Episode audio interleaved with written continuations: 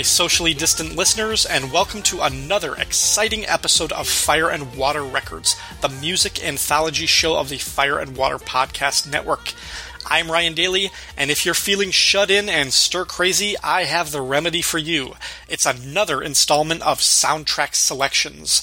This is the show where my special guest and I share some of our favorite songs that appeared on movie soundtracks and discuss their importance, either in how they inform the film or just how good a song it is on its own.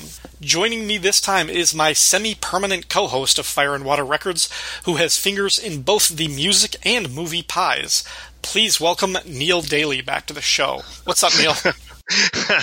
wow. Um, yeah, thank you. It's it's great to be back. I wasn't prepared for like a finger in the pie reference to start the show off, but I'm hungry now.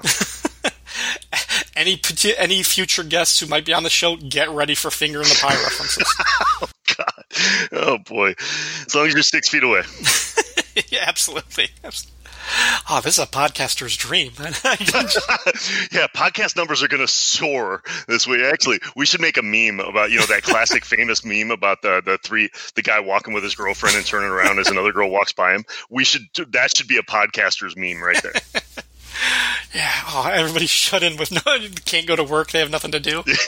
yeah back on the uh, the first episode of soundtrack selections when I was talking to Sean Ross, I kind of mentioned that you and I were kind of discussing like, okay, we want to do something about movie soundtracks because movie soundtracks have been so important to us but how do we break it down? How do you compare one type of movie soundtrack that has, you know, maybe eh, eh, like an all original artist thing, basically like a, like Prince would do with like Batman or something like that, yeah, right. versus you know a, a compilation that is just like you know 14 different songs by different artists from different times that might be just like really good pop hits or something like that. And and I couldn't really crack that that nut and figure what to do with that. We still I think we still want to try and approach something with that uh, uh, down the road. But for now, this has kind of become the, the new idea of just picking a song from a great soundtrack and talking about what it meant to us, what it meant to the movie. For this episode, um, you came to me with this idea that we'll talk about songs that were from movies about music. Yes. Uh, not musicals necessarily, but music movies about bands or performers or something along those lines yeah, I, I, think it was really important. And first of all, let me let me compliment you and all your previous guests on this because this format for this show, I really love it. I really love it. it although it broke my heart that I wasn't your first guest, you know, I got over it pretty quickly because you've had you've done some damn good shows on this. So compliments to you and everybody else that what they brought to the table, and it kind of helped shape my direction of where I wanted to go with this. I like the fact that a lot of people put thought into where the particular song was in the movie and what it meant and how it shaped the narrative and things like that. Whereas originally you know, I was trying to, you and I were kind of, you know, kind of debating how to go about doing this. Like, do we take a soundtrack that's just great, like a Dazed and Confused, which has just, you know, a hundred great songs on it, but they're, you know, it's just indicative of the time frame and the era, and that's what makes it fun. The songs have nothing to do with the movie, right? You know, it's just that's when they took place. Or do we do like instrumentals that mean a lot and stuff? And so, you know, that was kind of like the great debate where I'm glad I wasn't the first guest because I don't know if I had my uh, my opinion kind of formed yet. Mm-hmm. And I think now, after hearing a couple of your episodes and everything, then it came to me like, no, I know what I want to do. And that's why music is obviously, been, I mean, the reason we do Fire and Water Records is because we're both huge fans of music. It's really impacted our lives. But the one thing I wanted to do was kind of take this, our discussion to a new level and do something a little bit different. So, like you said, kind of choosing not necessarily just songs from movies or great music from certain films, but I wanted it to be the songs help help tell the story. And in order to do that, they had to come from movies that were kind of singular in the fact that they were about music. You know, you've already touched on, you've already done Purple Rain, for example, but that would have been perfect for this list. You know, that type of this is this is the direction I wanted to take our list in our discussion. Yeah, and I'm, I'm sure Purple Rain will come back. it easily could have. yeah. Um, okay, well then, uh, guest's first choice. Uh, what is your first track for this episode of Soundtrack Selections? All right, from my first song, I'm going way back to the 80s and doing what was actually a Bruce Springsteen written song, but performed by Joan Jett and Michael J. Fox. From the movie Light of Day, this is the title song, Light of Day. So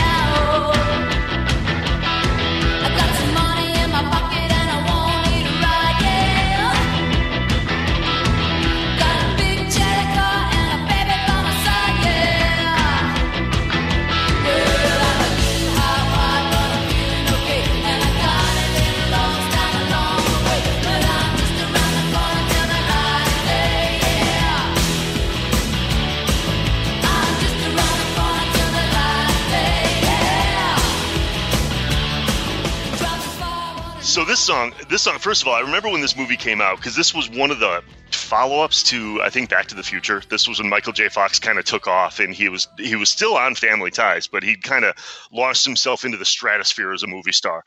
And so I was a big fan of this. I knew that I'm trying. I remember he played the guitar in Back to the Future, and then I found out through various, eh, probably Dad's Rolling Stone magazine, that Michael J. Fox actually did play the guitar.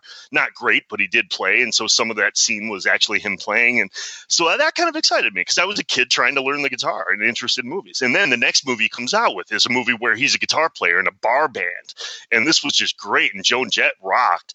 So I remember the movie, and I remember the movie left no impression on me whatsoever. I couldn't tell you right now if I liked it or not. I haven't seen it since. But this song kind of recirculated years later as Bruce Springsteen started playing it in his shows. And I think the first time I saw it might have been on like Bruce Springsteen's Unplugged on MTV, and then they scratched out the un and it was plugged because he did one song acoustic and then brought in the band for the rest.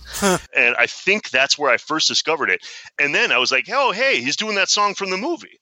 And then I think dad was like, that's a Bruce Springsteen song.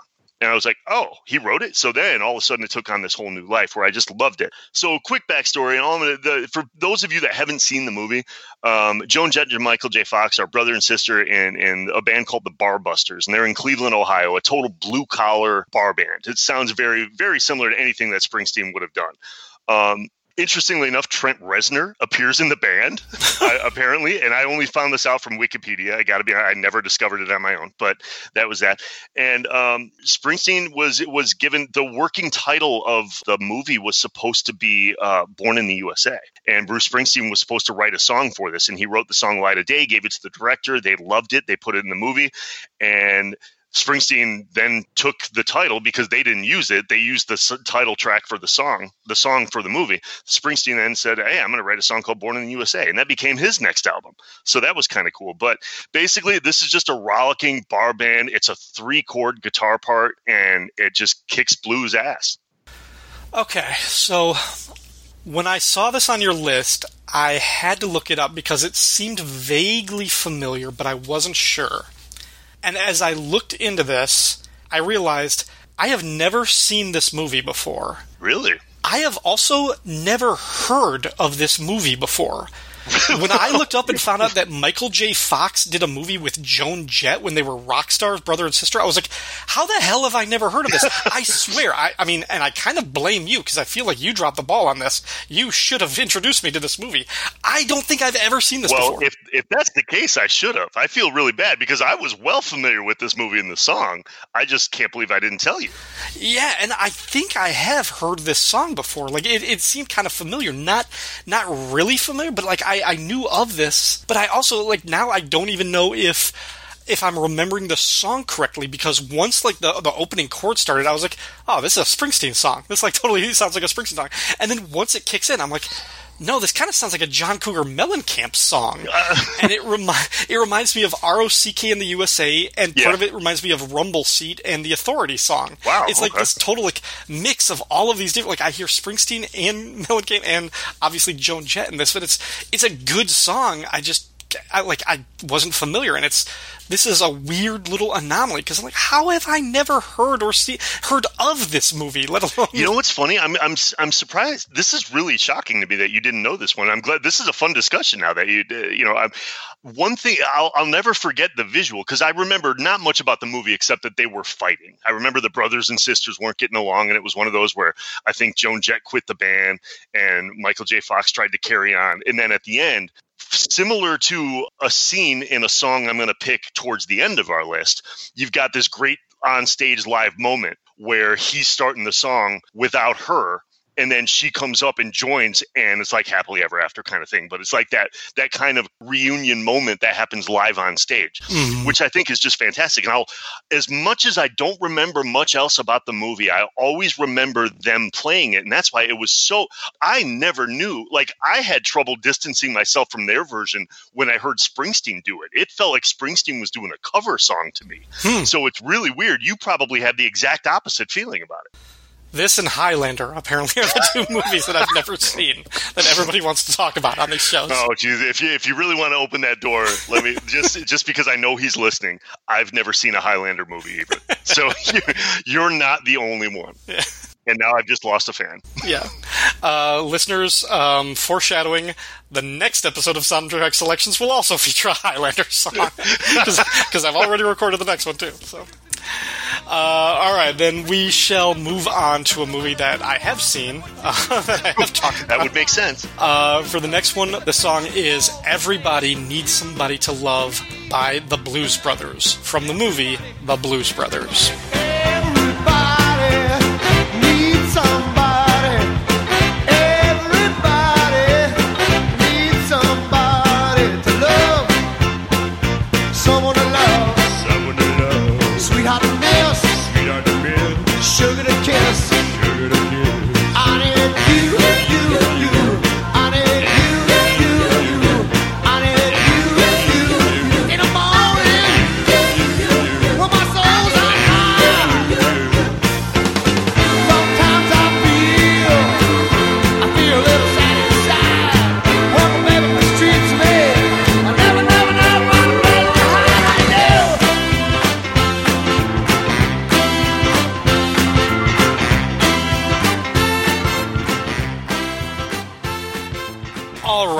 Um, recently, uh, I, I, made a, an appearance on another guy's podcast, a guy named Ashford, who I've recorded with before, uh, who has a Seinfeld podcast, and we just decided to do kind of a one-off episode when we talked about top ten favorite movies, top ten albums, top ten TV shows. Basically, if we were trapped on a deserted island, um, you know, what would we want to bring with us? Ah, the old deserted island list. Yeah, and I'm not going to give, I'm not going to spoil everything because I want people to go to that podcast and listen to it.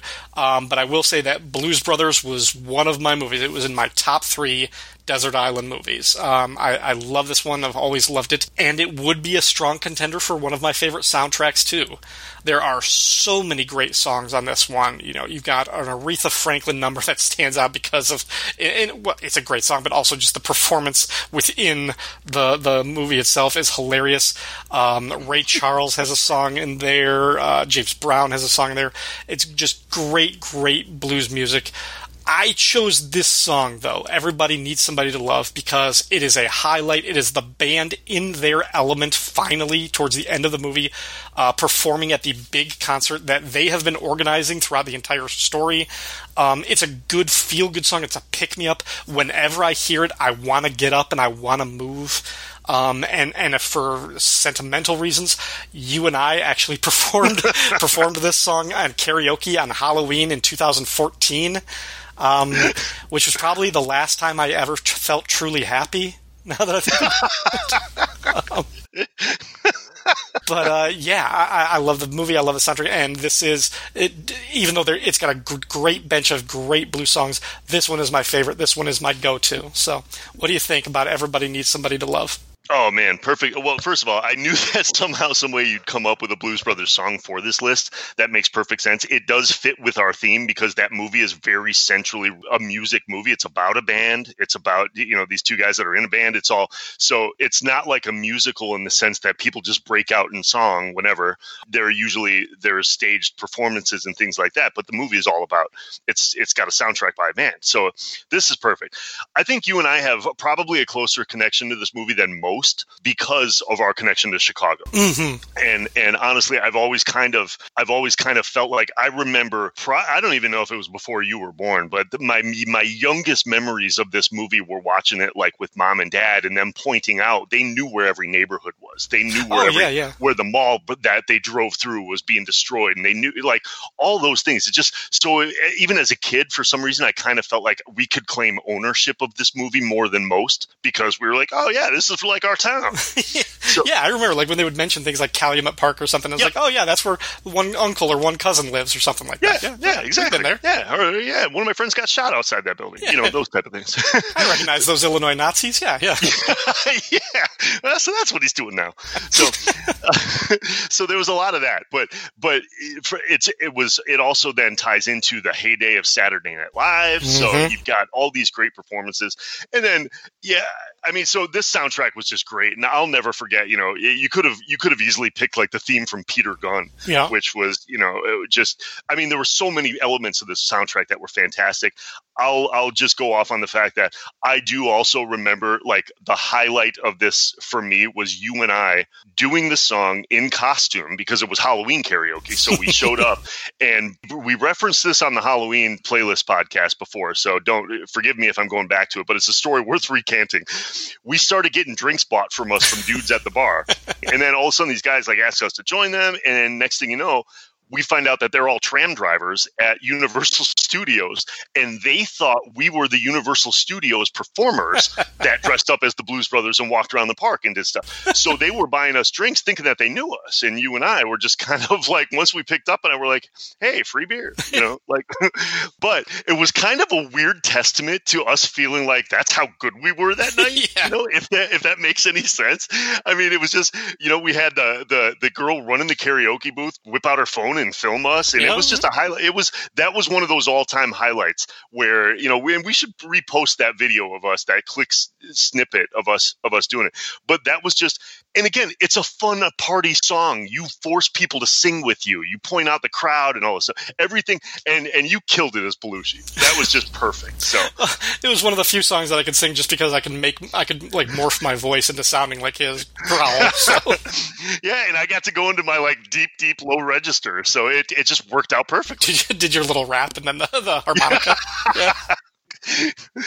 Good times. Good song selection. I, you know what? I like any Halloween costume where I can wear white socks. So. yep. I can't wait to see your next Joker costume. what is the next song on your selection?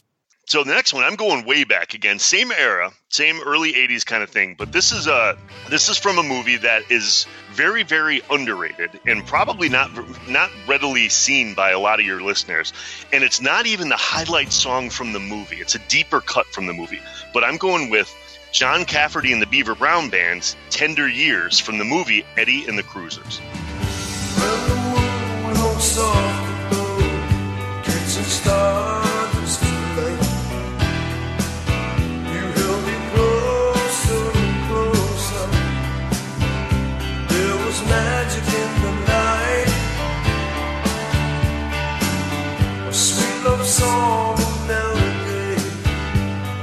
still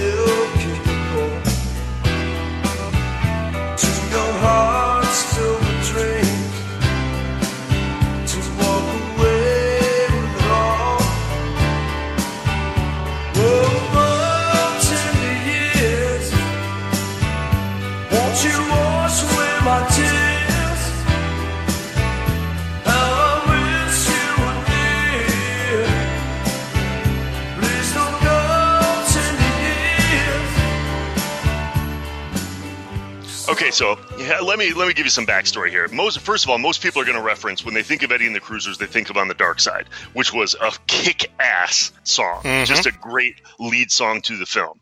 Um, and it was it was I think it was probably the lead single off the movie. But I'll explain why I went with this one as we go on.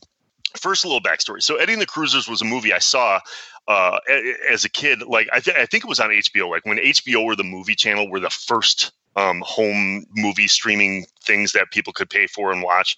So I don't think there were many options. But I remember this movie got released. It didn't do well in theaters, so they sent it to HBO, and it got played on HBO all the time. Probably because HBO maybe had ten movies in their catalog at the time. but I remember being a kid, and the music sounded like the music that Dad played all the time. It sounded like Bruce Springsteen or or Dion and the Belmonts or Jay and the Americans. And these are some of the bands that it sounded like, but it had a very New Jersey 60s sound. And it was stuff that I recognized. And I loved the fact that the lead singer dressed like John Travolta in Grease. So I, there was something about it that I just I connected with. And then of course it was a movie about a band, which is my theme for all this. And and the movie was great. And the big reveal at the end of the movie is that Eddie. Well, I don't want to even spoil it. I'm not gonna. I want people to go see the movie, so I'm not gonna ruin the plot for you. But fast forward to the 1990s when I started playing music and I started writing stuff, and I was fascinated by all these inner turmoil of our favorite bands and how they put on a facade to the world that everything was fine, but they secretly hated each other, like the the Smashing Pumpkins and and whatnot. And I came up with this idea to write a television series. You probably remember this Mhm. uh, about about a band being caught up in the wake of the grunge movement. And and the one thing I remembered about Eddie and the Cruisers was how Eddie demanded in the movie. Eddie demanded that they all be great, or what's the point of playing? And one of the guys in the bands goes, "But we're not great. We're just a bunch of guys from Jersey." And that was kind of their attitude. And that stuck with me. And I don't know why, but that stuck with me through all the bands that we liked, there was always like this one dominant alpha male that wanted the band to be great, or what's the point? And it was kind of what I wanted to write my series about. So I went back and, and watched this movie again and took a lot of those elements. So I wrote my story from the vantage point about what if the band really isn't that good? What if they wrote one catchy song and the record labels were so desperate to find the next Nirvana that they threw a ton of money at a bunch of kids who were just small town kids, barely getting along, and put them on the road to be the next big thing? So that was kind of what my whole series was about. But it was all based on this idealistic leader kind of thing with Eddie and the Cruisers, which was told through the eyes of the narrator. So, all that being said, the soundtrack, again, it takes you on a journey of all these things about the band, and the movie's told through retrospective stories about people that are reminiscing about the band and they don't want to talk about it, and they're kind of forced into like revisiting memories they didn't necessarily want to do. But you've got all these great movies from New Jersey 60s uh, boardwalk type songs and although the obvious track choice would have been Dark Side or Down on My Knees, which they play at the college party, uh, for those of you that have seen this, this song, in the spirit of the movie and in the moment in the movie that this takes place, this is kind of like a purple rain in the film. This is it's the one ballad where everybody's not getting along and they hate the piano player and he but he's the guy that writes all the words and then they're jealous that he's all of a sudden starting to date Eddie's girlfriend. So all these things are happening at once. And they break this song out and they sing it live and it's it's like if you watch the crowd in the movie, I felt the same way watching it where it was like everybody stop what you're doing. Not a sound, not a bottle clanking, not a pin drop. It's just a great, great ballad that kicks ass, and it, it it's it's the one thing I remember most, more than the big songs that came out as singles. This song, "Tender Years," got me. I have never heard of this movie before. oh my god, no, I, I'm joking, dude! Um, I, okay, wow. Because I was gonna say I've really, I've really not done my job. No, um, no, I, I've heard it, and I've, I've seen this one. Um, the thing that always strikes me, even more than the music with this movie, my, my personal collection is, I remember always just like wandering the hills of the video rental stores, whether it was Dollar Video or eventually Blockbuster, or whatever it was, and always seeing the box for this tape. Uh, which was just a close up of the actor's face who plays Yeah. uh, Eddie, and I can't even think of the actor's Michael name. Pare, I think. I always thought it was Matt Dillon. I thought he looked like Matt Dillon. Yeah, I Um, so, so I, I think I actually went to the movie thinking it was a Matt Dillon movie. and I was like, and like, then being like really confused. Um, Yeah, I, I agree with everything you said. Um, for me, I, I do. I think of the song on the dark side first from this. It was their bigger hit. And actually, I, I think I have mentioned this on other episodes of Fire and Records. Um, I used to have a, a track list of songs that sounded like Bruce Springsteen songs that weren't actually Bruce Springsteen songs. Um, and this on the dark side was on that playlist. Oh, um, along with like, like a Tom Waits song and a couple of, um, uh, songs by the Killers and, and some other bands too. Um, but yeah, on the dark side was on that list. Uh, actually, I could put Light of Day on. Well, no, he wrote it, so it was technically. That's cheating. Um, but yeah, yeah, no, I I really like this song too. I hadn't really heard this one, uh, or I hadn't thought about this one until until you mentioned it, until you put it on your list, and I listened to it for this episode, and I really really like this. I forgot how good this is. Yeah, if anything, I wanted to bring this to the forefront because for the for the few people that are listening that actually are familiar with the movie, I guarantee you this isn't the song they're thinking of. Right. So right. I, I'm I'm happy to kind of reintroduce people to this. Check this song out. This is this is like an undiscovered diamond in the rough. Yeah, it is very very good. All right, moving on to uh, my next selection is "Lose Yourself" by Eminem from the movie Eight Mile. Yo. His palms are sweaty, knees weak, arms are heavy. There's vomit on his sweater already. Mom's spaghetti, he's nervous, but on the surface he looks calm and ready to drop bombs. But he keeps on forgetting what he wrote down. The whole crowd goes so loud, he opens his mouth, but the words won't come out. He's choking how? Everybody's choking now. The clock's run out, time's up, over, loud. Snap back to reality. Oh, there goes gravity. Oh, there goes gravity. Choke. He's so mad, but he won't his whole back to these ropes. It don't matter. He's dope. He knows that, but he's broke. He's so stagnant. He knows when he goes back to this mobile home. That's when it's back to the lab again, yo. This old rhapsody better go capture this moment and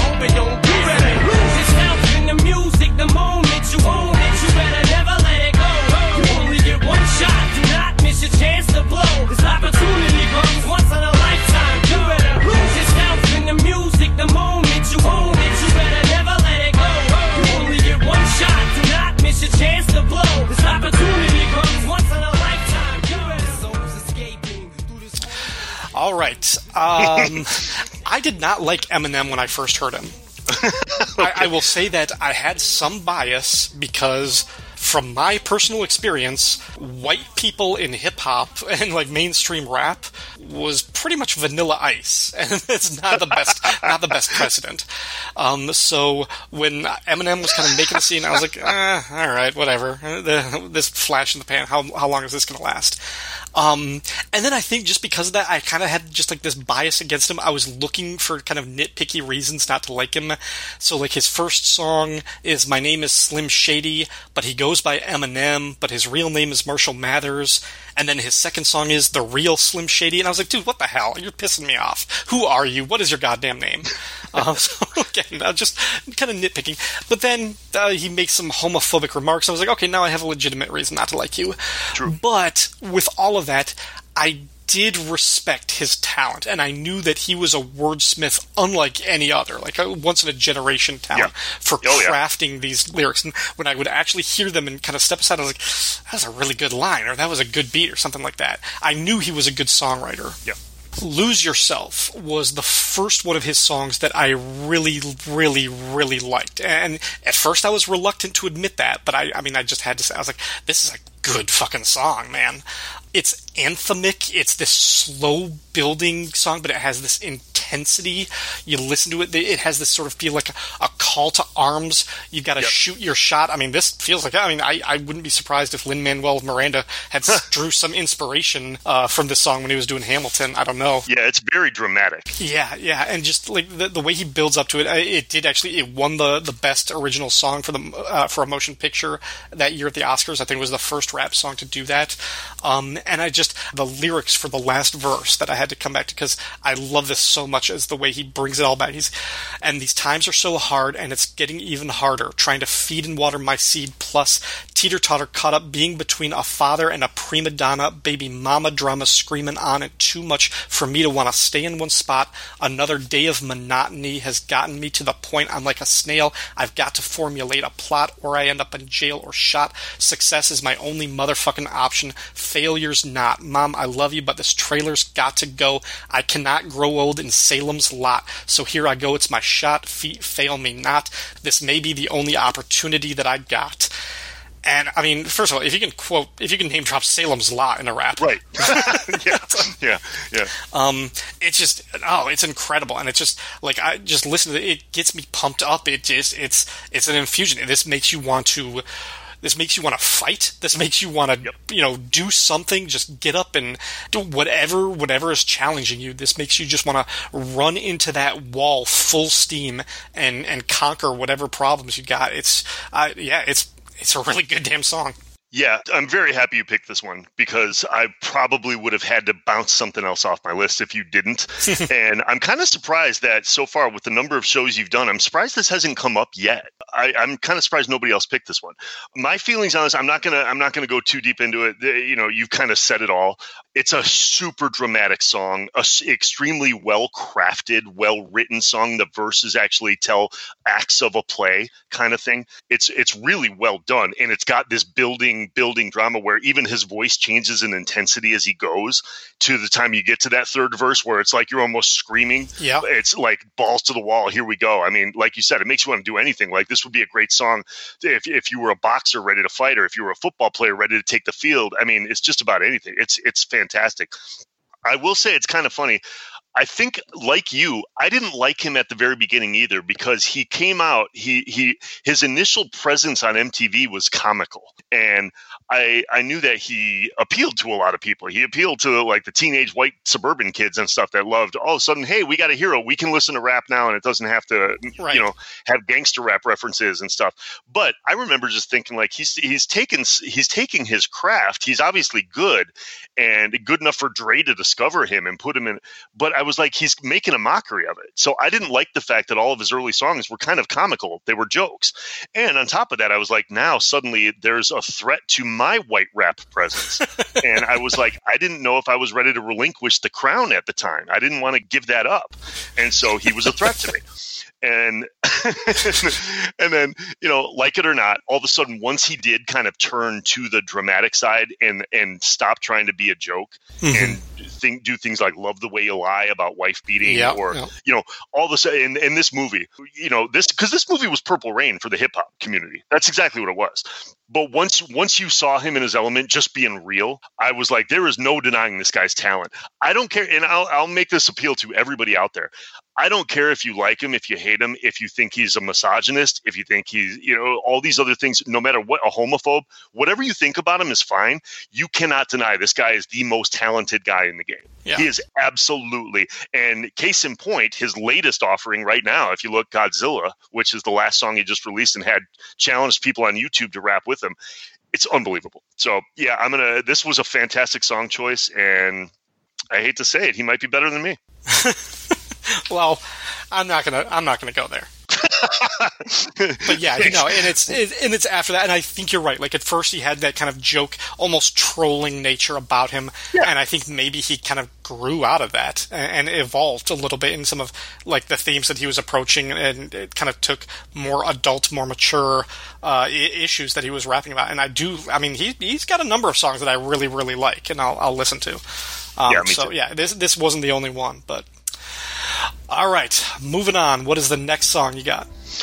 Okay, well, in seemingly accidental fashion, sticking to my first three songs being Springsteen offerings or or relevant sounding Springsteen offerings, I'm going to go with uh, "Secret Garden" from Bruce Springsteen off the Jerry Maguire soundtrack. She'll let you in her house if you come knocking She'll let you in her mouth if the words you say are right. If you pay the price, she'll hit you deep inside But There's a secret garden she has.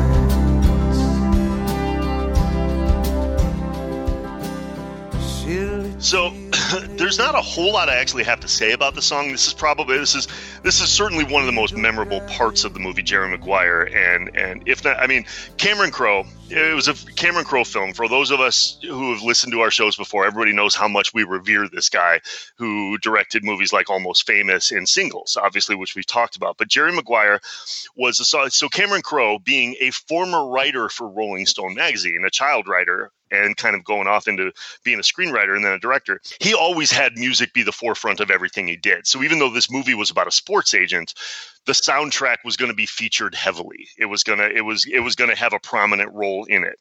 And the one thing I like about this was the placement of this particular song. It's a very simple ballad. It's super simple. It's this rolling kind of keyboard organ theme that plays throughout and it doesn't really change. There's no bridge there's not really a chorus, just the the line "Secret Garden," and it's very simple. But lyrics are out in front. It's Springsteen great with his wordplay. I don't know. It's just there's a moment where it's it's it's it's the love theme from the movie, and it's just perfect. So the last thing I'm gonna the, the I did do a little bit of research on it, and I discovered that Bruce had already written and recorded the song, and Cameron Crowe asked if he could use it for the movie. So Springsteen was already written it, and I think that was I, I think Springsteen had just done the soundtrack to Philadelphia. I want to say right before that. So um, the Streets of Philadelphia was the song before that. So I think at this point Springsteen was just on a roll and he had kind of separated himself from the E Street Band for a little bit of, for a little bit of time. He was just kind of doing solo stuff. But if you do Streets of Philadelphia and then Secret Garden back to back, you're you're on a roll, man. But again, you know, keeping with the theme I have, this not just the song being a great song, which I love, but the placement of the movie and the use of it in the movie to tell that moment where these two walls break down and the two kind of have their their love theme kind of thing. That's it. Just it's haunting in the way that it got me. So, how do you feel about it? I love the song. Um, for a while, this was in my top five favorite Springsteen songs list. Mm. Um, and I think it probably only got knocked out because of uh, a personal connection with a girl uh, and the song "I'm on Fire." Mm, yeah, okay. which actually is similar in terms of Similar, like their, very their- similar. Yeah.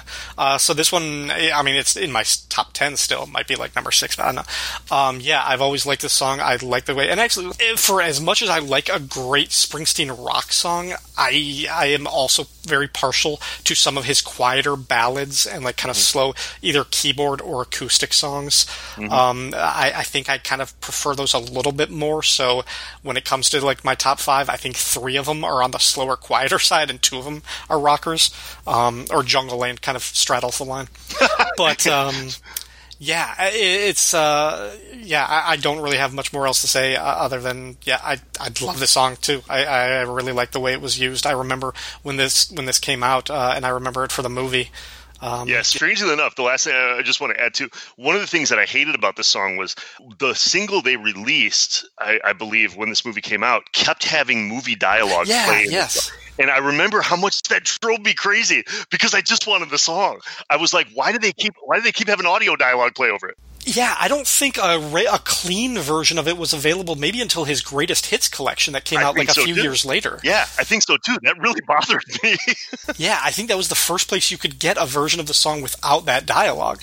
yeah, stupid Cameron Crowe. I take back everything I said about him. Really? Yeah. All right. Um, moving into my next selection, and uh, I kid you not, this has been one that I have bumped off of the last couple of episodes of this list. Like I kept wanting to put this song uh, on on my episodes, um, and I kept finding excuses not to feature it. But I knew once you brought up this topic that it had to be in there. Well, actually, I will say it is from the movie Pump Up the Volume, and then the question was, what song of the many Which songs that, that I love. Uh, and the one that I've got for this episode is Why Can't I Fall in Love by Ivan Neville. So many people come walking by, looking so happy. All I do is cry.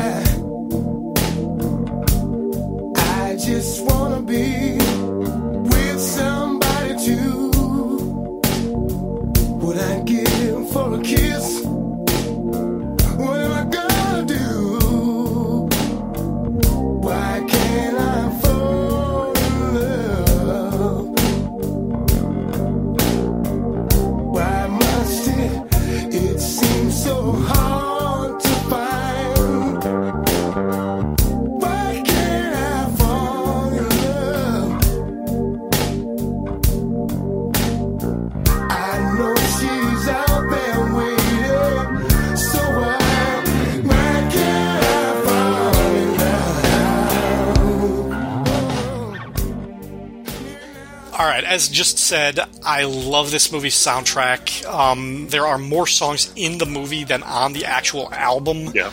And, uh, I mean, I could have picked any number of songs from this soundtrack, from the theme Everybody Knows, either by Leonard Cohen or the cover version that's on the album by Concrete Blonde. Uh, there's another Leonard Cohen song called If It Be Your Will that I absolutely love. It might be my favorite Leonard Cohen song. Um, I played it a lot, like on repeat when he died back in 2016. Um, and that's in the movie a- after Christian Slater's character is dealing with a, a kid who killed himself and he's feeling the guilt, like maybe if he had said something, he could have stopped it. There's also a great Pixies song on there. There's a great Henry Rollins song on there. But this one is the song by Ivan Neville, who's the son of Aaron Neville. And I mean, just kind of going through this movie. I mean, I we we went through that phase. Well, maybe everybody did at the time, but we loved Christian Slater when we were young, when we were at this time, um, and we watched all of his movies. And I definitely think we we rewatched the most Pump Up the Volume and Heather's. Yep. Uh, and when I was younger, I liked Heather's a lot more, just because I mean, it had violence, it had suicide and murder, and it, the dark sense of humor. I think it just it spoke to me when I was younger as I grew up, I, I started to like pump up the volume a lot more, uh, and, just I I mean, just I, maybe it was just a sense of maturity and kind of hooking into the themes of the movie. I also really liked Samantha Mathis in Pump Up the Volume more than Winona Ryder. Um, I, I don't know if it was just something about me, but uh, everybody I know who grew up loved Winona Ryder. I never really had a thing for her. And it also, I mean, maybe it helped that Samantha Mathis takes her top off in this scene in the movie. Certainly helped. Yeah. So and and in the scene when it takes place, I mean, I, I like the song and I like the scene because of the titillation. There's a naked girl, but it's there's it's more than that. There's this kind of poetic beauty of this particular scene because both of the characters, Christian Slater and uh, Samantha Mathis's character Nora, they wear disguises throughout the film. They hide their identities. They have these Yeah. fake personas. Christian Slater's character Mark has this fake radio personality, happy Harry Hardon, um, that you know indulges in all these like crude jokes and plays music and pretends to masturbate over this pirate radio station that he has. And her character Nora writes letters to him with this pseudonym that has this very sort of S and M feel, and it's very mm-hmm. sexually charged. And neither of them are really like that in real life. And in this scene of the movie they actually they confronted each other. They know who each other are. And i think the fact that they're both topless they're both naked mm-hmm. they're revealing who they really are in the moment. They are naked they are without their disguises and they're being really honest with each other. And it starts with the music just playing and they're just kind of circling each other looking at each other seeing for who they really are. And it becomes this very tender dance Yes. and it's this beautiful kind of love scene that at first I, you know, when I was a kid and I didn't understand, I was like, yeah, I see boobs. But now it's like, I love this scene. I would love for like more kind of You scenes to, still do that, by the way. well, I mean, I don't, I haven't grown up that much, but it's like, I, I mean, I just, I love the, the, I, I see more in this scene now.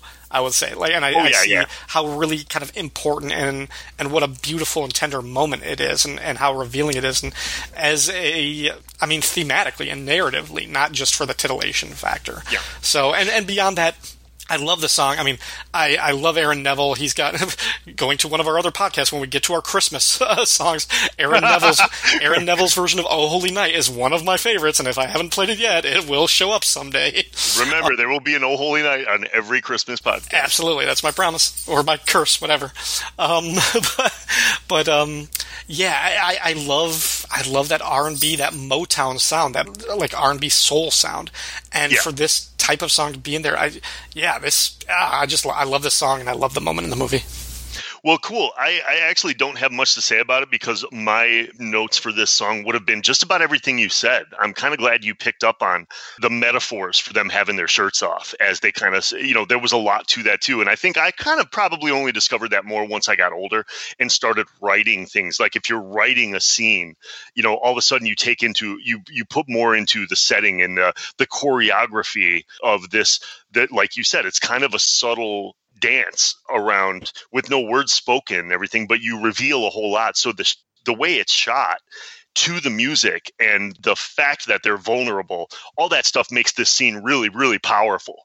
And I think you kind of have to be you have to be a little bit older to kind of get that. And mm-hmm. here's here's what I think. Is really interesting and i don't think we've ever really talked about this but yeah you and i have probably seen this movie more than just about any other movie in, in, in the world. I can't remember how many times we saw this when it came out. But despite the fact that like the grunge movement and alternative rock kind of took off in the 90s what year did this movie come out 88 It was either 89 or 90, wasn't it? Okay, I, I don't remember, but it's got to be it's got to be that. I know for a fact I saw this movie before um, I heard Pearl Jam and Nirvana and whatnot and all this stuff because I think I, I yeah I know I know I did. So this actually would have probably been although there's no grunge rock on it, this would have been probably my introduction to alternative music, alternative yeah. rock. I think this soundtrack came before the rest of the, those Seattle bands took off and whatnot. Although Soundgarden was probably out already, but but Soundgarden was Soundgarden was a precursor. They were probably the first of those bands to make it big. Yeah, true. Because I think weren't they in the first Lollapalooza? E- no, they weren't. I don't think so. God, I've. But like some of the like some of the other bands were opening for Soundgarden because they were oh, yeah, they were sure, definitely sure. bigger. Well, Soundgarden, Soundgarden, I know Soundgarden was discovered because in, in 1990 they actually opened for Guns N' Roses on the Use yeah. Your Illusion tour when Guns N' Roses started the tour before they had the album released. Um, anyway, but we're getting off track. But in addition to the fact that this being an alternative rock soundtrack and everything, which was all kinds of new music I hadn't been exposed to at the time, I think both of us can kind of agree. Christian Slater was our introduction to the alternative actor, the mm-hmm. kind of the the grungy actor kind of thing. You know, the kid that had longer hair and smoked and had earrings and stuff. He wasn't a preppy kid from the '80s. You know, right. this was like Christian Slater. Then kind of became like what we then later saw with like River Phoenix and Brad Pitt and some of these like in the early '90s when when the grungy actors kind of Keanu Reeves when yeah. these guys all came out and all of a sudden everybody had long hair and smoked cigarettes and dressed like a burnout and that was like cool. Mm-hmm. Christian Slater was kind of doing it ahead of them. So he was probably the actor that I most I was most attracted to his career arc at that particular point. Right. From like say 90 to 94 or whatever. I think that that kind of led me into the career that I chose too at the same time. So this movie was really really powerful and moving and impactful on me and this song was such a dirty blues kind of feel that makes you like this could come on in a bar on the jukebox and I would grab somebody's hand to go dance. Right. Like and, in a slow, sexy way, you know? Yeah. And I love Christian Slater because of the the pop culture like parallels between him and Jack Nicholson. I mean, they did a whole yeah, Saturday. Sure. They did a based like not just a skit, like an entire episode of Saturday Night Live around him being the next Jack Nicholson. Uh, and oh, I love Jack Nicholson because of the Batman movie, The Joker, that came out before this. So yeah, yeah. Well, uh, they, you know, there's a lot of people that say that his role in Heather's was absolutely a total note for note riff of Jack Nicholson, which is which I have no problem with. And then I think his Christian Slater's Saturday Night Live performance that year was one of the greatest ever. Oh, I, I still the when the chicken wings episode with the super fire hot sauce. I can I can quote that I, I, like the oh monologue that goes on at the end of that. I'll, I will not do it right now, but yeah. Oh man, I love that so much. Anyway, okay, got to move on to the next song. What do you got? Um, okay, so I'm gonna I'm gonna branch out a little bit and go off the Springsteen train for a little while. However, I'm gonna take another song from a movie about a band or about musicians writing songs, and I'm going to choose Falling Slowly from the indie Irish film Once by Glen Hansard and Marketa Irglova. Games that never amount to more than they're meant will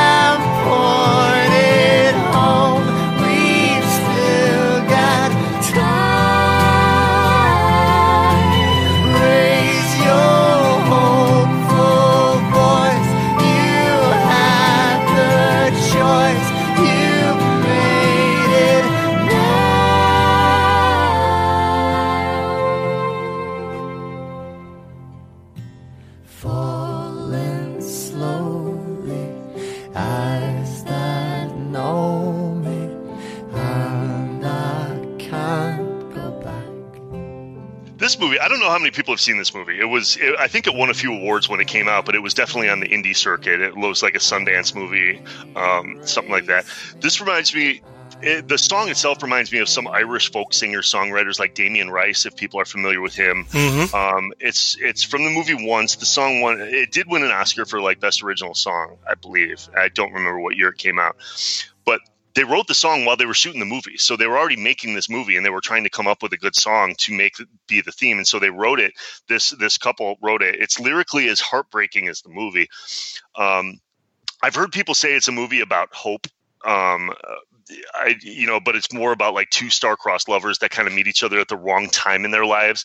Um, I, I, I think even I, I didn't get the sense of hope. I found I found kind of like this like tragic kind of Shakespearean kind of thing as I saw it, and it's about two people that come into their lives, change each other, but they aren't meant to be together and they aren't meant to stay. But the the lasting moments, memories, and the music they create in this short period of time is what you take from it, Mm-hmm. and it's kind of heartbreaking. It's very it's very Shakespearean. That's that's the way I really took it, and I really loved it. But it's also a catchy as hell song Yes. the harmonies the harmonies really really stick with you and it's a simple song it's an acoustic song i was just kind of discovering a lot of what, what i think they call it heritage rock or irish heritage rock or something. I was listening to a lot of this stuff with bands like the Corrs and and some of these things. Eh, you know ed sheeran sounds a lot like this stuff now you know eh, but this was before his time. But i really really fell in love with this song and it made my heart break for the people that don't end up together at the end of the movie. Yeah, and I'm I'm right there with you. I I love this song too, um, and I I get the sense of like the the people that you meet and have this really profound or prolific encounter, but that just isn't meant to be. And it's sort of like I I mean, and maybe this is just because it's been on my brain so much lately, but it's it's sort of the the Sam and Diane relationship from Cheers, Ah. where they have such this this powerful connection and attraction to each other, but it's like it. Realistically, this is doomed to failure. Like you, you can't expect the, the, them to go all the way. But with this, it's it's much more of a compressed moment that that's sort of like one night stand that isn't just based on on like a like a, a you know a sultry you know sexual encounter. It's based on a real kind of meaningful connection that does change your life. Um, it almost kind of reminds me of the movie Lost in Translation and mm. the way Bill Murray and Scarlett Johansson, their relationship in it, which is not necessarily a, a lover's relationship, Right. or, or you could say they are kind of intimate lovers without ever. Well, they technically sleep in the same bed, but it's not that type of relationship. But by the end of the movie, they leave to go have their own separate lives, but they are changed for having been in their lives at that moment.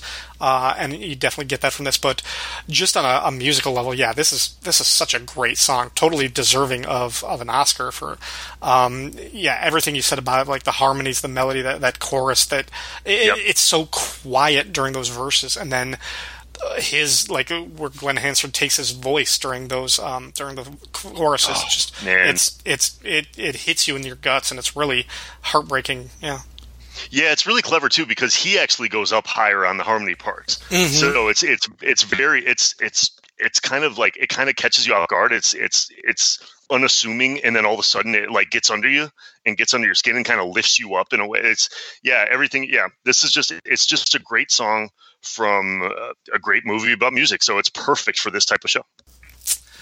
uh well sticking with the Irish theme sort of um the next song uh, on my list is the song in the midnight hour by the band by the fake band the commitments from the movie the commitments I'm gonna wait till the midnight hour. That's when my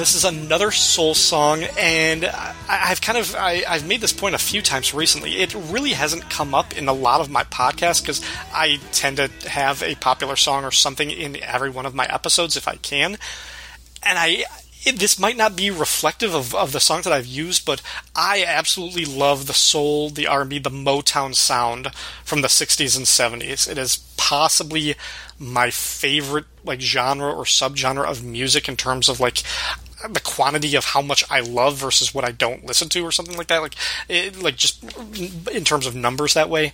So I love this type of music. I love this soul music, and f- uh, I mean these are these are the songs that make me feel good. It makes me, or it makes me feel blue, or it makes me want to dance. Something about soul music has more of an emotional resonance for me than even some of my favorite rock songs. Not all of them, Sure. but as a genre, I tend to connect emotionally and on a physical level more with Motown and soul than I do with rock. A lot of times, not always, but a lot of times. For this one in particular, I only vaguely kind of remember seeing this movie. Um, I know I saw it once, but for some reason, I got this soundtrack for Mom. now, now we've we've talked about that type of situation before. Hang on, hang on, hang on. Okay, explain it. I believe I was told to get this soundtrack for mom. That this that it was a recommendation that this would be a good birthday present or a good Christmas present for her. That she would like this album or something like that because of the movie. I don't know if you told me or if Dad told me. Um, Or some higher power. I was I was compelled. Somebody told me get this album for mom, and she was like, "Oh, thank you." And then I listened to it because, as, as with most of the things that I got from mom, it ended up becoming mine. yes, exactly. Um, and this was just it was a it was a collection of these great songs, slightly whitewashed though because it was all by uh, this Sure, made up yeah. white band from from Ireland. Um, but they were good. They sounded really good. But of all of them, like by a wide margin, my favorite song on the album, on the soundtrack, the whole that was always this particular song in the midnight hour. Um, I thought this was great. I would put this on mixtapes or mix CDs that I made for other people, like just kind of like randomly as just like another song that I like. Um, so yeah, this has always been just a, a song that I dig. It's my jam. Yeah, I, I I like it. I like it too. Probably not as much as you. Like this one would have been. Boy, if I was going to take something from like this type of era, like I might have done a toss up between this and maybe something from the Backbeat soundtrack, maybe mm-hmm. you know, because they both kind of had that like the that '60s, you know, playing in bars and then Yeah. you know kind of thing. They had the same type of thing. Backbeat obviously is about the Beatles and stuff. This one I loved. Um, it was catchy as hell. I liked, uh, like you, I have a really strong connection to Motown. It's got to come from Dad and Mom because I remember Dad had just cassette tape after cassette tape after cassette tape of soul and oldies and and volume one, two, three, four, up to twenty. And I remember going through a period where. God, eh, going through a period in high school where there was a radio station that we picked up out of Chicago. In D- it, we got it in DeKalb, but it was out of Chicago. I think it was Magic 104, and it was Dick Biondi these oldies, and it was like me and Corey and Jones were like the only people in the world listening to oldies in high school. like God knows why we were listening to it. But that's where you know we discovered all the Sam Cookes and uh, you know all these these great Motown songs, and that's when I kind of hatched my theme, where the perfect playlist for a wedding was always going to be like old Motown songs and old like oldies through the Marvin Gaye's and the, you know that was just going to be what I that's the way I envisioned the perfect wedding kind of thing. So this song, I, I totally I'm not surprised that you picked it. I think it's a great choice. And one thing that I always thought about it when I heard it was I was like, these guys are playing a lot of the same type of songs the Blues Brothers play, and I thought that was interesting. And then right before this show, right when I when you gave me your list and told me you were going to do this, I just had to check it out again one more time, and I glanced at it, and there's a version of this song done by the Blues Brothers band after John Belushi died, and they still went on tour, and I'd never heard it before. But I'm like, this is perfect for a Blues Brothers band. Wilson Pickett, you know, just Yeah. like like that whole. That's exactly what they played. So this this makes total sense for this for this list. Nice. All right, what do you got? Okay, so next, um, let's go back to Cameron Crowe, shall we? let's take now this one. This one is fun. This one, I this is I've tried. I think a couple of the ones I picked so far were little obscure references that people might have to dig or kind of retread some old memories and see if they have what their connection is. This one is a no-brainer. When I say the name of the song, you're all gonna remember it from the movie. I'm choosing "Tiny Dancer" by Elton John from the movie Almost Famous.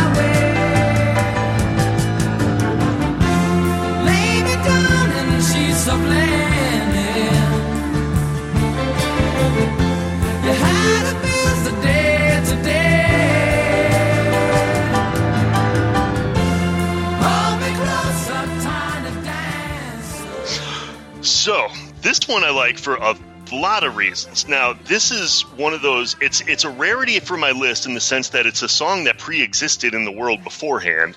Um, so it wasn't written for the movie. It didn't have a specific lyric that suited the movie, but. I'll explain why I like this and why this has to make my list. So first of all, it's for it's for another audition. It's for another movie I auditioned for. Yeah, you know that I was competing with Billy Crudup for a couple movies back then. I, I think you know I was up for his role in Prefontaine or whatever that racing movie was, and I was also up for his role in Russell. I only had one quick audition for it. Didn't go any farther than that. But the fun thing about this was my audition scene was the for those of you that remember the movie was the party sequence where he tells everybody he's he's he's doing acid at the party and he's like this is real and he's only interested in what's real and he tells a kid that in 11 years it'll be 1984. Think about that. And the kid goes. Do you want to see me feed a, mouse to my snake? And he goes, "Yes." That was my that was my audition scene. So I I can't imagine. I don't know how I didn't get that. Anyway, so the song is one of those rare moments. This was, and you've talked about this with other guests in your show. I think even in the first episode of Soundtrack Selections, you guys talked about this. The song goes from a rare moment where it begins as merely a soundtrack to the action on screen. And like you don't know, like it just could be playing underneath the action that you see. And then it shifts into no, it's a song on the radio that they're listening to and then it, so it goes from like uh, like a fourth wall kind of thing, and then it takes off, and then all of a sudden yeah, the action the is term the, is uh, diegetic when it becomes when it becomes music within the world of the yeah. Cisco and I talked Yes. about that. Yeah, you talked about like in Magnolia and stuff like that. This is very diegetic, where then all of a sudden the music becomes the action in the scene, which I think was just fascinating to do.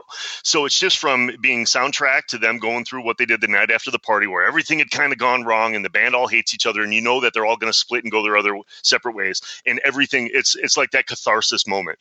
Then it shifts to the song playing on the bus, and the band joins in singing, and it's kind of like this weird moment of redemption, mm-hmm. as as all the horrible, terrifying acts from the night before that separated everybody have kind of brought them together again, and it's it's because it's got a great chorus that brings everybody in, and I don't know, I don't know if you ever felt the same way, but when I saw this, it kind of had the same impact of me as like Bohemian Rhapsody and Wayne's World. Yeah, like it had it kind of had that moment where everybody in the crowd watching it wants to sing it then. Mm-hmm. Suddenly it's like oh we all know this. Hey they're singing it live to you know in the action in the scene so we can sing it too and it's kind of that's the way like tiny dancer kind of took off and had this reinvigoration in pop culture after this movie and well, now I think it, it gave Elton John a second or third life. In, Oh, it sure did. culture, yeah. Absolutely. Absolutely. Good call.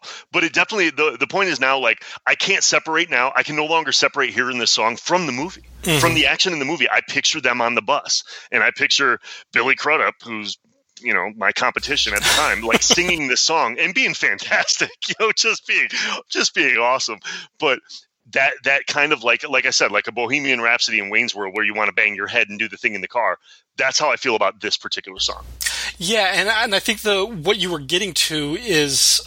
I mean, there's a line, it's either earlier or later in the movie, where the lead singer says something like rock and roll can save the world or rock and roll can heal the world.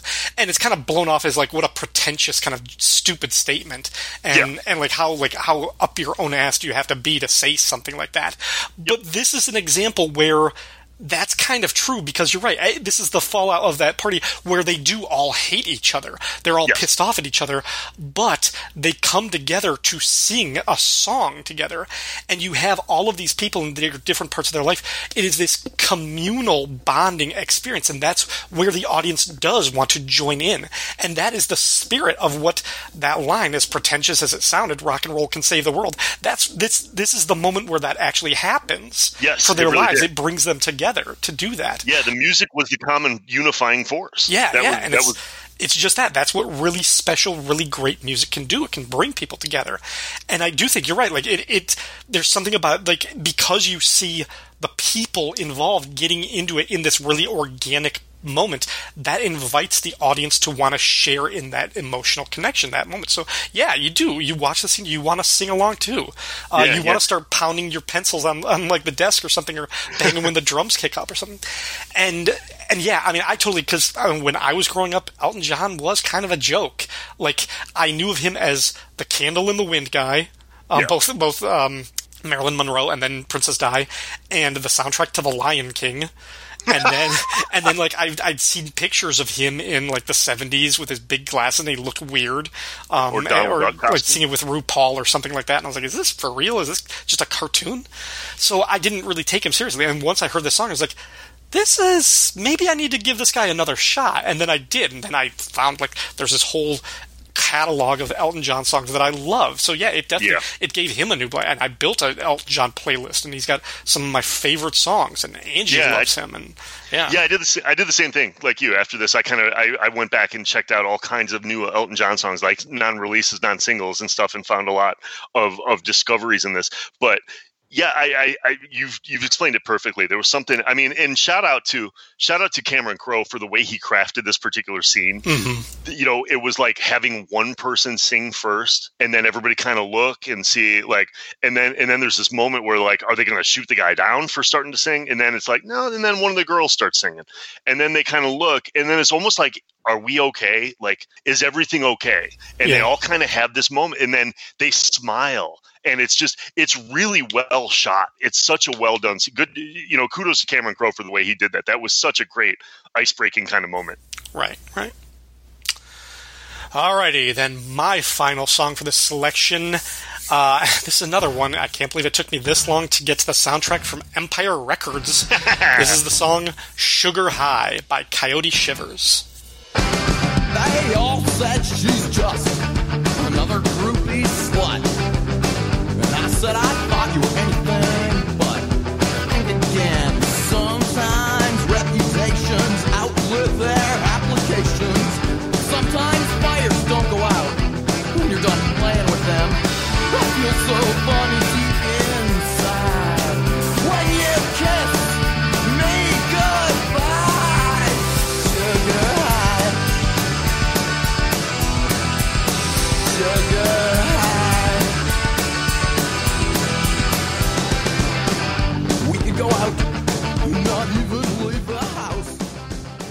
I don't actually have a lot to say about this one. Um, this was another one where I looked at the I looked at the soundtrack and I was like, boy, there are so many songs on here. But this one was always just my favorite, and I don't really know why, other than it's just it's a good, fun punk rock song. Um, I, I think I I kind of have to outweigh because the the album version, the soundtrack version, has the band singing, and then when it's performed live in the movie, you get um, Renee Zellweger singing like the, the last verse. Um, and, and the movie itself it has the musical connection because it's people who work in this record store as they're having this, you know, this big artist come in that they're going to try and promote, and he turns out to be a scumbag, so they kick him out, and it, all these different little things. It was sort of. I'm trying to think of what it like what you would compare it to at the time that it came out. It was it was around the time of Clerks and Dazed and Confused, but it was just kind of had this very kind of 90s of the moment kind of feeling. Um, so it tapped into that zeitgeist and that music, um, and just yeah, just really good stuff. But I I love this song. Uh, it's just really yeah, it's fun rocker. I, I this is just one that you know, it gets me pumped up, kind of on a very very sort of superficial level. Um, I I also you know just kind of always kind of. kind of giggled when the, like the lines in the chorus when he's like, I, "I feel so funny deep inside when I lick between your thighs, Yeah, sugar high." right. And I was like, ah. "It's like I get that, I get that reference." Yeah. yeah. Well, I've got a lot to say about this song. All right, then it should have been on your list. So, so take it away. Well, well, no, no, this is perfect though because you know it was one of my favorite movies from the early '90s. Again, you probably probably know that I also auditioned for the part of AJ. Yeah. I had no idea how good the movie would be, and the thing the thing I remember, which is really kind of ironic, is that. When I auditioned for this, I wore the exact same outfit that AJ wore in the movie. So I think they stole my look that time with uh, you know, the Levi's Doc Martens and like a cardigan sweater vest. Or like the, the only thing I didn't have was the pocket watch. But I, I mean, I know for a fact that they stole my idea for, and gave it to somebody else. But despite that, the, my favorite character in the movie was Berko, who was eh, Coyote Shivers, who was the alienated, disenchanted, wannabe rock star kind of thing. He was perfect for the '90s. He was just that kind of that was that's who he was. This movie had a lot of man I, I mean there's so many things about this movie that are great like this was my one of my rediscoveries my my all-time favorite acdc song now is if you want blood Yeah. and I discovered that song in this movie. I'd heard a lot of their other songs, but that song is my favorite, and I learned that when Anthony LaPaglia plays drums and and out of frustration in the movie. The coolest thing about this movie, if anybody hasn't seen it, the movie in the the, the actual movie takes place around centered around a mom and pop record shop that is being closed down because they're going to be bought up by like a chain store, like a Blockbuster or a Tower Records or Mhm. Sam Goody or something like that. So they're trying to save the mom and pop shop, which is really, really funny in a sort of sadly ironic way. I don't mean funny laugh out loud, but I mean, you know, eventually then this kind of foretold the coming of all those stores, the brick and mortar record shops, even the chains all ended up closing. I remember when Tower Records closed down in LA Yeah. and and that was a big deal. And they did a similar thing like in this movie where the last night Tower Records was open in Hollywood, people just went nuts and went there and partied. And there was a band playing in the parking lot, and they had they you know it was just this giant like oh my god we're seeing the death of something we all love and but music and. It was it was a the news channels were all there covering it and it was this thing so it was very similar to this movie about these young kind of teen angst kids that had no direction. They worked in a record store, which, uh, like you said earlier, you know, a lot of people's first jobs where you worked retail. You worked at a, a movie theater. You worked in a record store. You know, I worked at a sporting goods store for a little bit. There was, you know, that was kind of what all kids did. And you had no direction. You didn't know what you wanted to do in your life. But this movie touched on so many adult themes and metaphors for going forward and what the future holds um, for these people as kids that I kind of related to. But this particular song, the thing I liked about that was Renee Zellweger's character throughout the movie has she's she's has stage fright. She's she's afraid. She doesn't want anybody to hear her sing, and she's terrified of her. And Coyote Shivers in this song at the very end, which is first of all the great pop anthem for to close a movie. Mm-hmm. It's it's it's a perfect sugary high pop song. It's Yeah. perfect. Yeah. But like you said, I love the moment that that moment where her character arc comes full circle when he forces her to sing a line. Right. Like he's kind of saying he like backs away from the stage. He's like, "Go, go, go," and she's like, "No, no, no, I can't." He's like, "Go, take it." And then she, you see her come out of her shell at the beginning. Her first couple sentences are kind of sheepish and quiet and everything, and then all of a sudden she goes nuts, and you see her hands shaking, and she's like all the excitement in the world of coming out of her shell. That's why this movie or this song left such a lasting impression on me because there were a lot of good songs in the soundtrack, but this one is probably that that that lasting moment, the live performance of Coyote Shivers playing and having her bust out singing is is classic. Yeah, yeah. All right. Well, followed up with the uh, last song for this episode of soundtrack selections. okay, so um, I'm going to borrow off of that the, the the climax to a movie, band on stage singing live to end the film kind of thing. I'm taking piggybacking on what you just did, and going to reference a lot of things that I mentioned earlier. But I'm going to go with "Tonight I'm going to Rock You" by Spinal Tap from the movie This Is Spinal Tap. Little girl,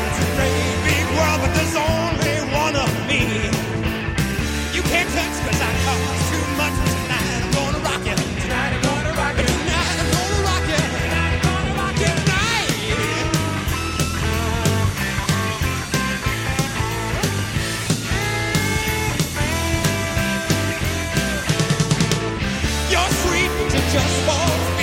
still got your baby teeth. You're too young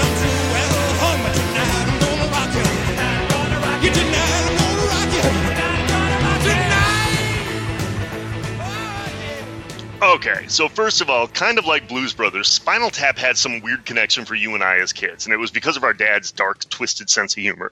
So he, this was a movie that he watched all the time when we were young, and so we watched it, and it was just classic fun. It was all the great things about the Christopher Guest, uh, Eugene Levy movies, those uh, Harry Shearer their their string of movies that they did, like Waiting for Guffman, Best in Show, all those things. But this one connected with us because it was about music and it's about a band, a mythical band. Kind of, uh, well, I guess there's a lot of themes that we've touched on so far. that are like maybe bands put together for a movie that then became a real band, kind of thing. Like these these guys went out and toured. I mean, they did play live. But the funny, I just remember watching this movie and realizing how ridiculous it was. And every time this was on, you and I just bawled our eyes out laughing hysterically. And mom didn't get it. Mom would get up and walk out of the room and go go make something in the kitchen. And I was just like, how can people not find this funny? And I've spent years trying to uh, introduce this movie to every girlfriend I've ever had and make them watch this movie. And they all have the same reaction mom did.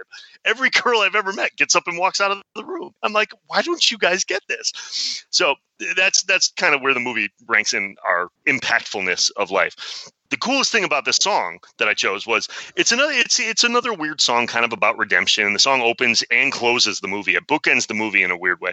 Um, but it's probably the least comedic song that they actually did. Um, a lot of the songs in the movie were very funny, like tongue-in-cheek metal songs, like Big Bottom and stuff. And there was, but they were meant to be funny. This is almost kind of like the only song that I thought was a straight-ahead rocker that actually could be on radio. Like this really could have suited.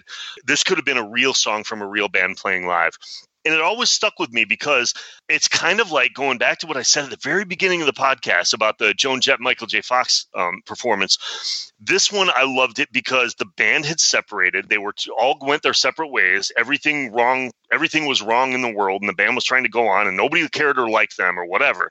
And David St. Hubbins is is playing the song on their own at the very end, and Nigel shows up to tell them that hey, the song is charting in in Japan, and so they want to put together a tour. Do you want to actually go on tour and do this?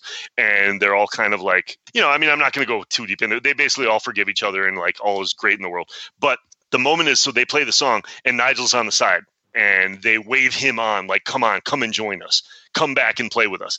And so he comes back out, grabs a guitar. The crowd goes crazy when they see him walking back on stage because it's one of those things. Like, imagine if Keith Richards had left the Rolling Stones and you were watching the Stones play, and then all of a sudden Keith Richards shows up and joins the. It's just that kind of moment mm-hmm. where you're like, oh my God, we're witnessing something historic. And he plugs in his wireless and then he gets the air traffic controller again, which was a, which was something from earlier in the movie.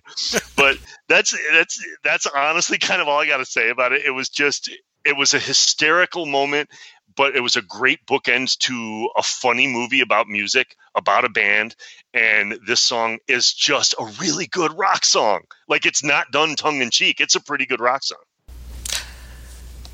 So as you were describing it, I realized I have never heard of this movie. Oh my gosh. I had to do it three times. I had to, I had to do the bit three times. Shut up. Um, but I mean, I, I really, I don't have anything to follow. I mean, you hit all of my notes. I mean, you basically said everything that I was going to say about it. Yeah, it's, um, I, I, lo- I love the movie. Um, I, I don't know who else does, but besides us. Um, yeah. Uh, oh man yeah, there's not even anything else you have to say. I mean, it was just this. I, I like the fact that it, you know, and there was a lot of songs that I, you know, this coming down to this list was kind of tough. It was really tough because there were a lot of other songs from other movies that we could have done. I mean, I had to keep trimming and keep trimming to make them all fit the theme we wanted to do, mm-hmm. which is, you know, most of the most of our soundtracks are most of our song selections are either about bands or about artists or about music that somehow tells a story and stuff. I, I love this whole this this whole series you're doing, and I love the, what other guests bring to the table. I think they're really, really cool. And, you know, we've going forward at some point in the future, we've talked about we still, you know, we could do a different version of this. We could do instrumentals. There's there are song selections like instrumental songs that I wanted to kind of choose, but they didn't fit this theme. But like movies like "Fucking in the Bushes" by Oasis from Snatch or "Green Onions" from Get Shorty. You know, there's there's all kinds of like there's so many other directions we can go. So I think I'm really proud of you for doing this series, and I think it's really good. And I'm I'm happy to be a part of it. I'm glad that I could carve out my little niche today. No, I'm I'm glad that you were here, and uh, I, I am sure. I mean, every, every one of my guests has had more songs than we actually managed to bring onto that. So Sure, yeah. we'll, we'll probably do additional episodes in the future. But uh, yeah, again, thank you very much for being on this episode. Uh, we'll, I'm sure. I, I don't know if we know what our next project is going to be, but we're going to have we're going to have to do another band or another uh, spotlight on a certain year. Um, we'll have something coming up.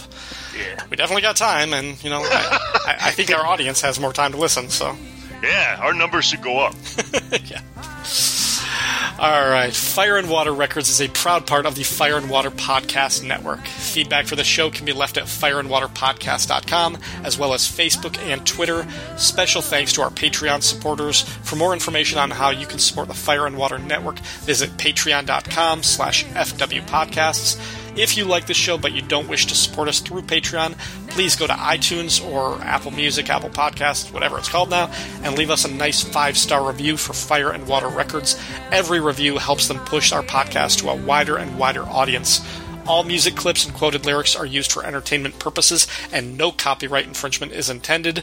As always, thank you for listening. Oh,